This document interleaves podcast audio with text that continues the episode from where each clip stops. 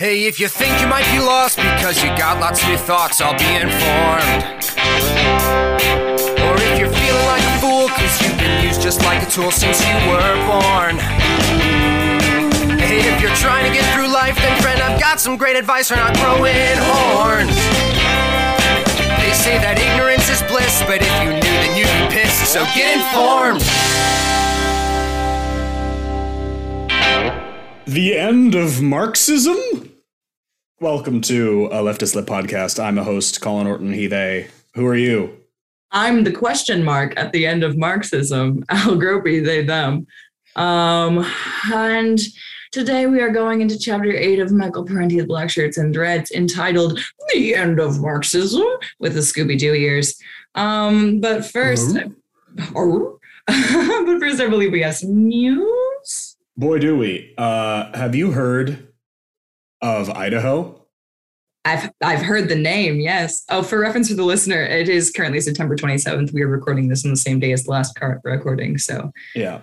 So, University of Idaho issued uh, some some some new guidance to its staff members regarding abortion and the state's abortion ban.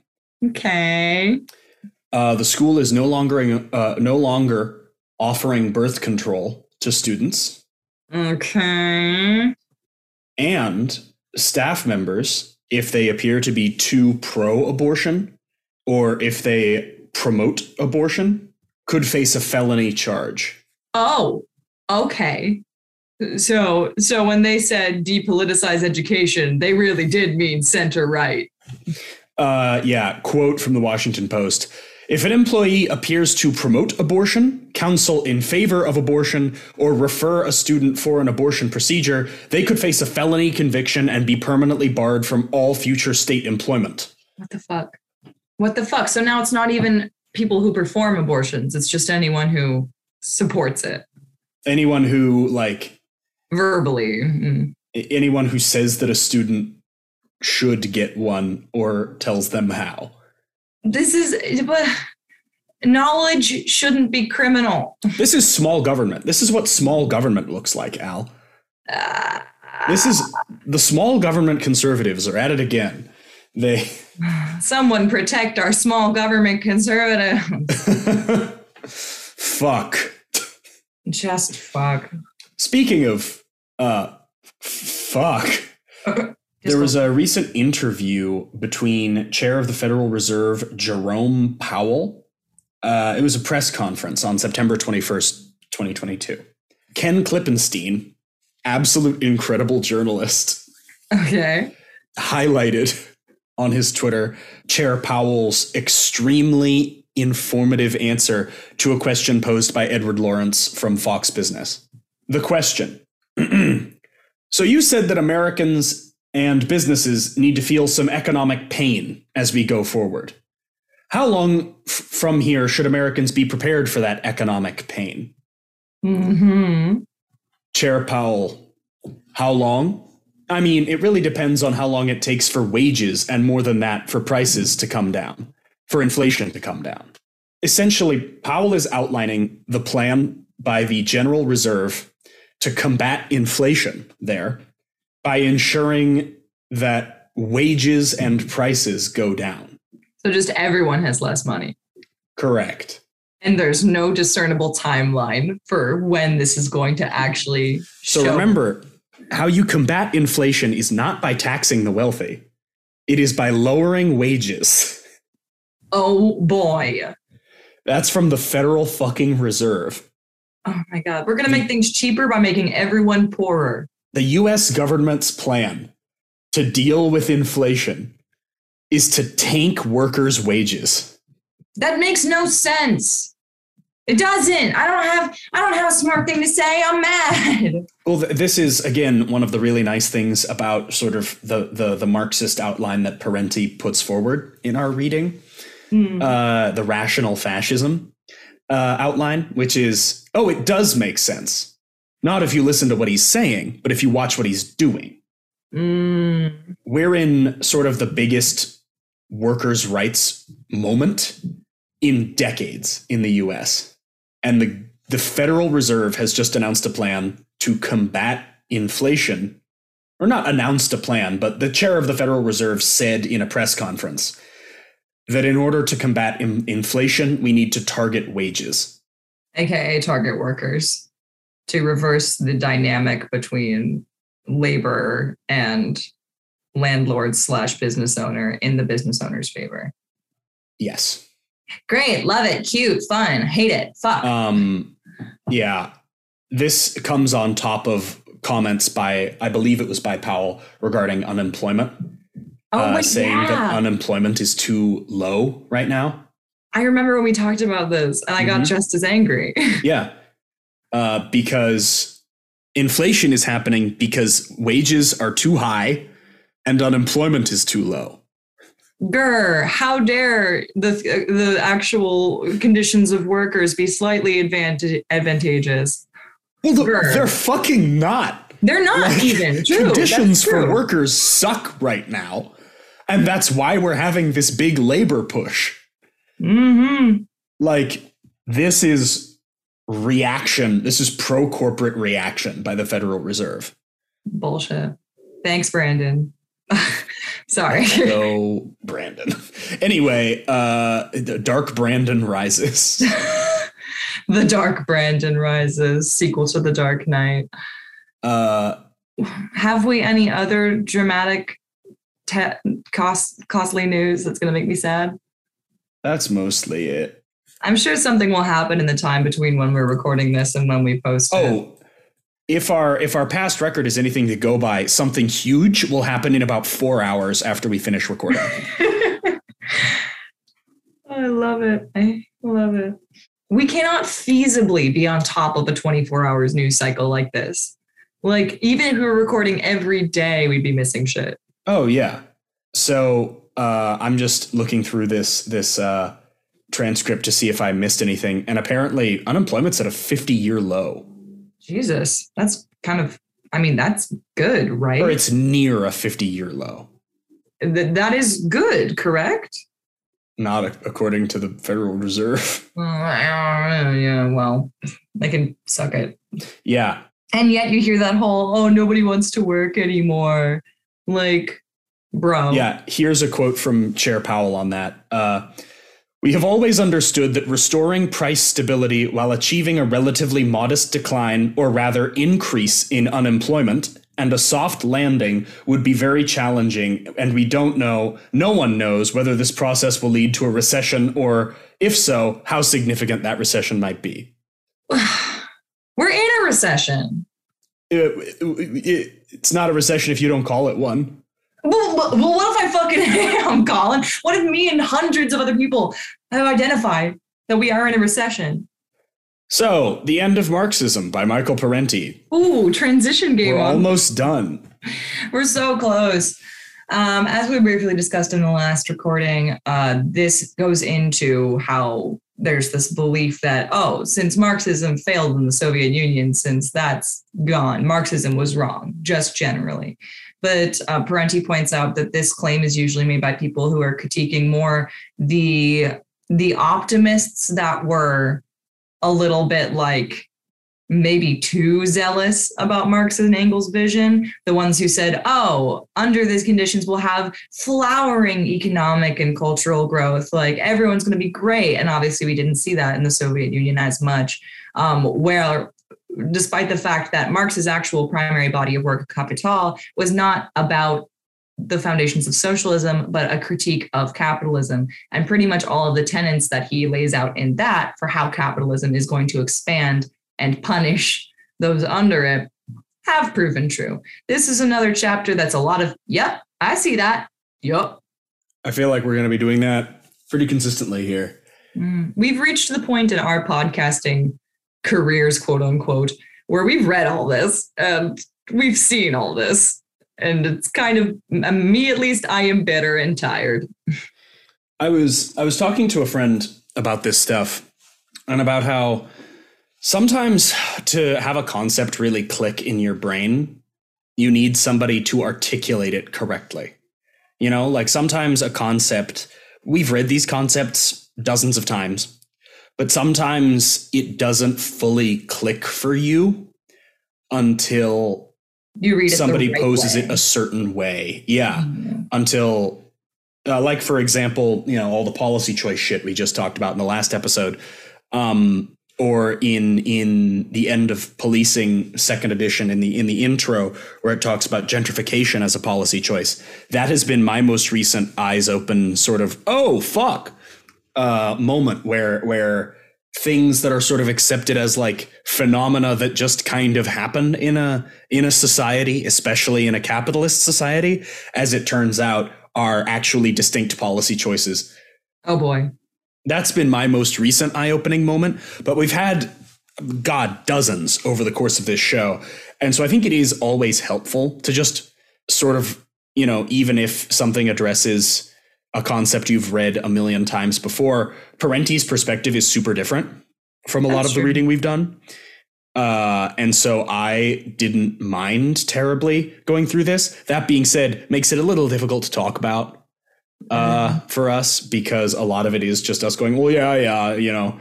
Uh, Been there. and this chapter also reinforces a lot of the stuff that we talked about last time regarding trickle down economics doesn't work and never has worked. And the people who said it worked lied. yeah. And it doesn't work in the US just like it doesn't work everywhere else. hmm And he does, I mean, for if for the reader who or for the listener who has not read, um, if you were wondering when Parenti was going to mention racism as a element of systemic, like as an element of capitalism, this is the chapter he mentions it, which good thing he does because it's an intrinsic part of the capitalist system. Um, so he does like include some new things and it is a new perspective. But as Colin was saying, yeah, is yeah. And you know what? Let's get into it. So here are some of the sections. The sections in this chapter, and some of them, like Colin said, are pretty much covering what we talked about last week, but it's some durable basics, more right than wrong, more wealth, more poverty, trickle down into economics, um, a holistic science, and learning to ask why. In durable basics, um, basically he outlines the relationship between the relationship as Marx defines it between human survival, labor, and capital. He Mhm. defines what should be the relationship, aka what is the logical progression of these things, and then he outlines the capitalist um, perspective of these things. Which you know, human survival has the base material condition of you need food, you need water, you need a place to stay. When the base materials require processing for consumption, labor becomes a primary condition for survival. But whereas in the natural order of things, and I hate to use the word natural order just because of the connotations, but in the logical progression of these, it would then be okay, we need base materials, we need labor to turn those base materials into usable goods. Therefore, the usable goods are capital. Instead of that, capitalism places capital before labor. Labor, instead of benefiting the individual who is giving the labor, benefits the capital of the person hiring them. It is beneficial to the hiring class. Absolutely right. Yeah. It's it's the the do you mind if I read the quote here? The to Go support ahead. point. Capitalist theorists present capital as a creative providential force. As they would have it, capital gives shape and opportunity to labor. Capital creates production, jobs, new technologies, and general prosperity. Marxists turn the equation around. They argue that, of itself, capital cannot produce anything. It is the thing that pr- is produced by labor. Only human labor can create the farm and the factory, the machine and the computer. And in a class society, the wealth so produced by many is accumulated in the hands of relatively few who soon translate their economic power into political and cultural power in order to better secure the exploitative social order that so favors them. Preach. I had that one pulled too. Yeah, I I really again that clicked with me. I think uh, especially the bit about um, translating economic power into political and cultural power, which we've addressed many times as uh, why the United States does not actually, in fact, have a democracy because it was fully designed with the translation of economic power into political power in mind given that you know the dudes who sort of designed the machine that is this country were extremely wealthy landlords uh, whose entire basis of freedom was built around property rights. Mm-hmm. Uh, so, of course, property rights then become leveraged into political power, and capital gets leveraged into political power by design. Mm-hmm. And that may sound to an average person irrational, but going back to rational fascism, I have this quote here. The first law of the market is to make the largest possible profit from other people's labor. Private profitability rather than human need is the determining condition of private investment. There prevails a rational systemization, systematization of human endeavor in pursuit of a socially irrational end accumulate, accumulate, accumulate. So I really like that he did include like a Marxism 101 thing in Yeah. here because Parenti is a Marxist and sort of allowing us like he sort of has been describing in the rational fascism section especially the lens through which he looks at the world. And this book is all written through that lens. And then right about here you know about 85% of the way through the book he hands the reader the lens. My headphones just fucking fell off my head. Uh, he hands the reader the lens and says see what i mean? You take a look. Here are the rules. Here's what i think. And i think that that is i don't know whether it's more effective than describing marxism 101 right at the beginning which he kind of does a little bit but he doesn't go into as much detail as he does here. I really like that he does give that and i think that that is a is a rhetorically sound way to do things. I think in service of his the point of this entire book, which lest we forget, is to delineate fascism and communism, which have been conflated in the public eye. I think it does benefit to not necessarily give an outright definition of communism at the jump, very fair. presuming presuming that the reader is walking in with the assumption that he is trying to combat that cap. Yes. Yeah. this book is framed as though it is written for like a liberal who thinks these two things are the same. Whether that is in fact the case is entirely uh, a different question and subject to debate, I think. But he he has another really fun quote about um, conservative ideologues defend capitalism as the system that preserves culture, uh, culture, traditional values, the family, and community.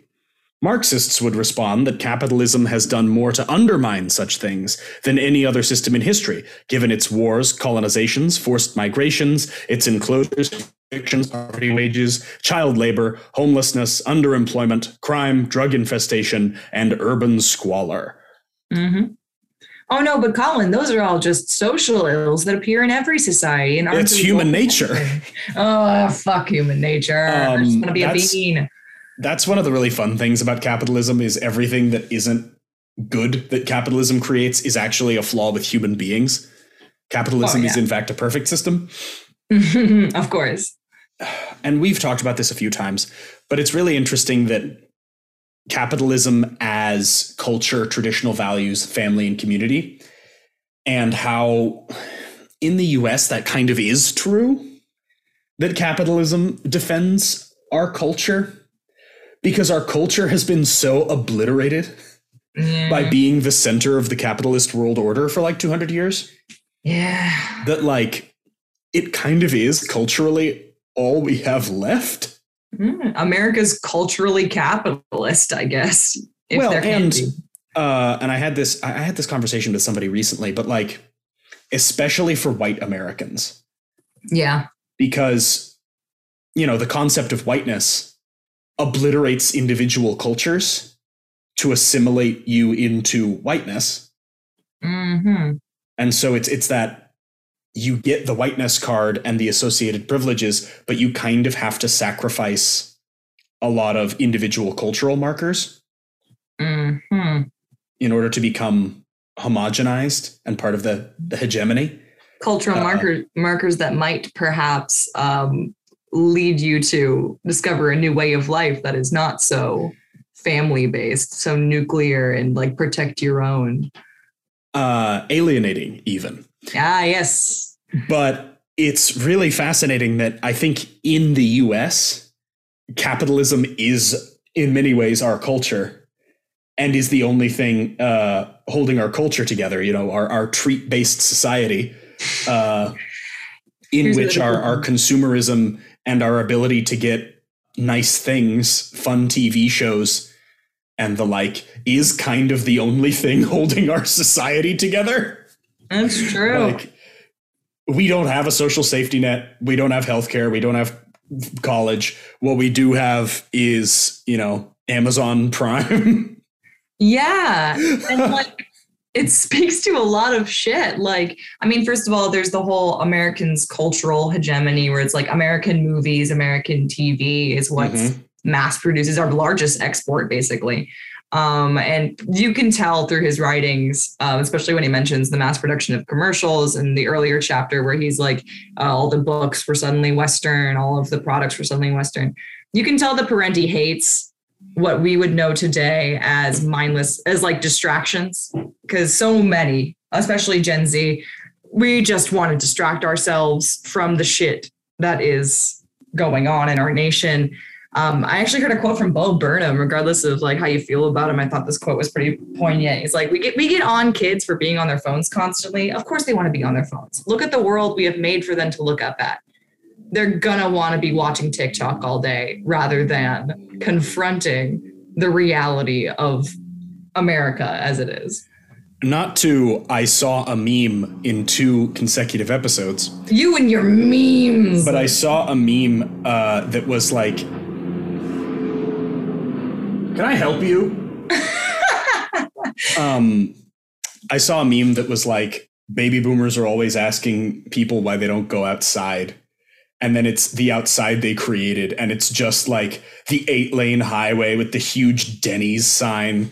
Like, Mhm.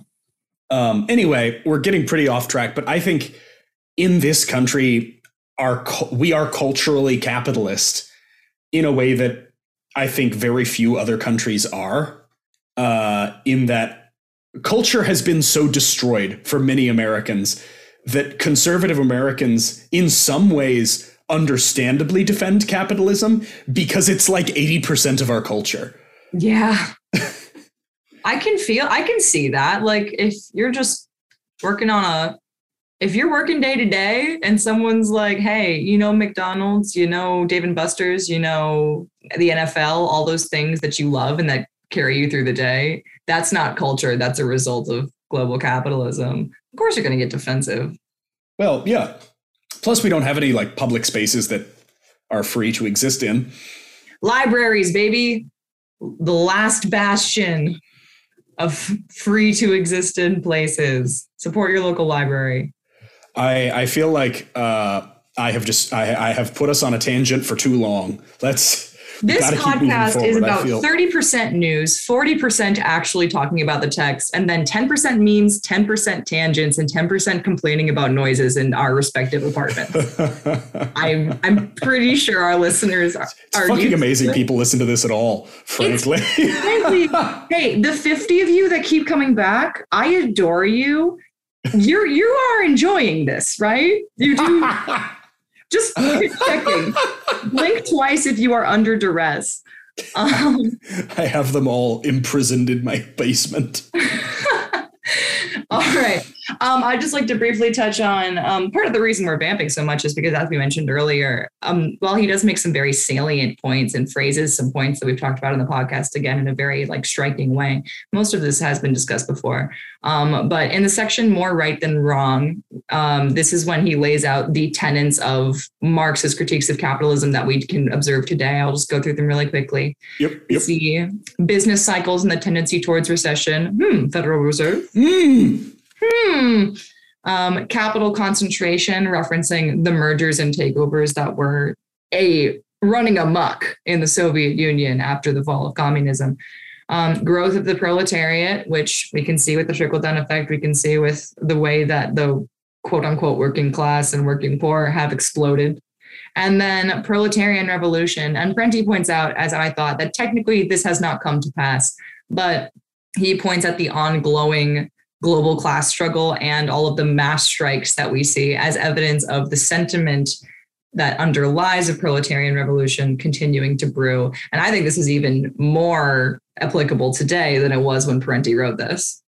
Yeah, all, all of the tendencies under capitalism are towards exploitation and misery for the working class because that is profitable. And, you know, ideally you wouldn't want to make them too miserable because then they start to fight you. But capitalism has this beautiful tendency of making every decision based on short term greed. yeah. And that, you know, tends to lead to Where we are now. where we're at. Yup. Yepperoonie. Okay, what else we got in this chapter? I mean, I think we've largely. That's the thing. We've only been recording this section for 40 minutes and we pretty much touched on everything. Um We've, and and some of this stuff we also ta- uh, talked about last week, like more wealth, more poverty. Mhm. Surprise! Actually, making rich people richer does not make poor people richer. Also, it mostly makes poor people poorer because where is that money coming from? I wonder. Hmm, who would have thunk? Um, and then the section on holistic science just goes into what we basically already discussed as well. Capitalism is not what it presents itself as. We can look at the individual systems within capitalism and how they're run, such as the media, science, academia, criminal justice. Um, and we can see them all as symptoms of the root cause of capitalism's pursuit of short term gain. Um, and I do have the quote here because this is when he finally brings up racism. Um, consider a specific phenomenon like racism. Racism is presented as essentially a set of bad attitudes held by racists. That's that whole, oh, a few bad apples thing. There is little analysis of what makes it so functional for a class society. Class society. Instead, race and class are treated as mutually exclusive concepts in competition with each other. But those who have an understanding of class power know that as class contradictions deepen and come to the fore, racism becomes not less, but more important as a factor in class conflict, which we've discussed in Angela Davis, we discussed in End of Policing, we discussed in a lot of the text Yeah. that we cover. Yeah. Yep. Um, This podcast has become the opening of Hank Hill, where we're all just sitting on a picket fence with our beers going, yep. the sigh of defeat. yeah, I mean, he sort of ends the chapter with just like a sales pitch for Marxism as a lens, which, like, sure. We're getting to the end. Now's the time of the book, I mean. Uh, I'll just read one of the paragraphs from the end of the chapter. Is Marx still relevant today?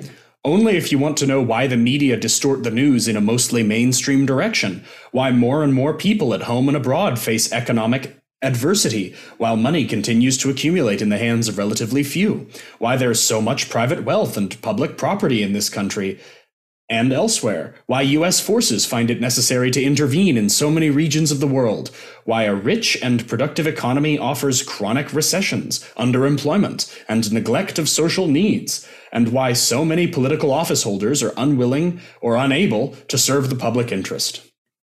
Period. Who have you been? Oh, yeah. Next time we should pick, pick a book that's drastically different from the rest of our oeuvre. Like, let's, Let's just, do it. Yeah, let's just pick something wildly out of the norm for us, but also within the realm of leftist literature. Maybe we'll read Mal. Uh, who can say? I've been Al Gropey, um, just a water bottle with a dream. They them. You can find me. I don't. The monikers I make up for myself don't have to make sense. Come on. They Um, seldom do. I don't like- you can find me on Instagram at Al Gropey or on my website if I ever remove the Wix from its name at algropey.com. Colin, who have you been? I've been Colin Orton. He, they left leftist lit pod on Twitter. Send us hate mail at gettinginformedpod at gmail.com. Have a lovely day.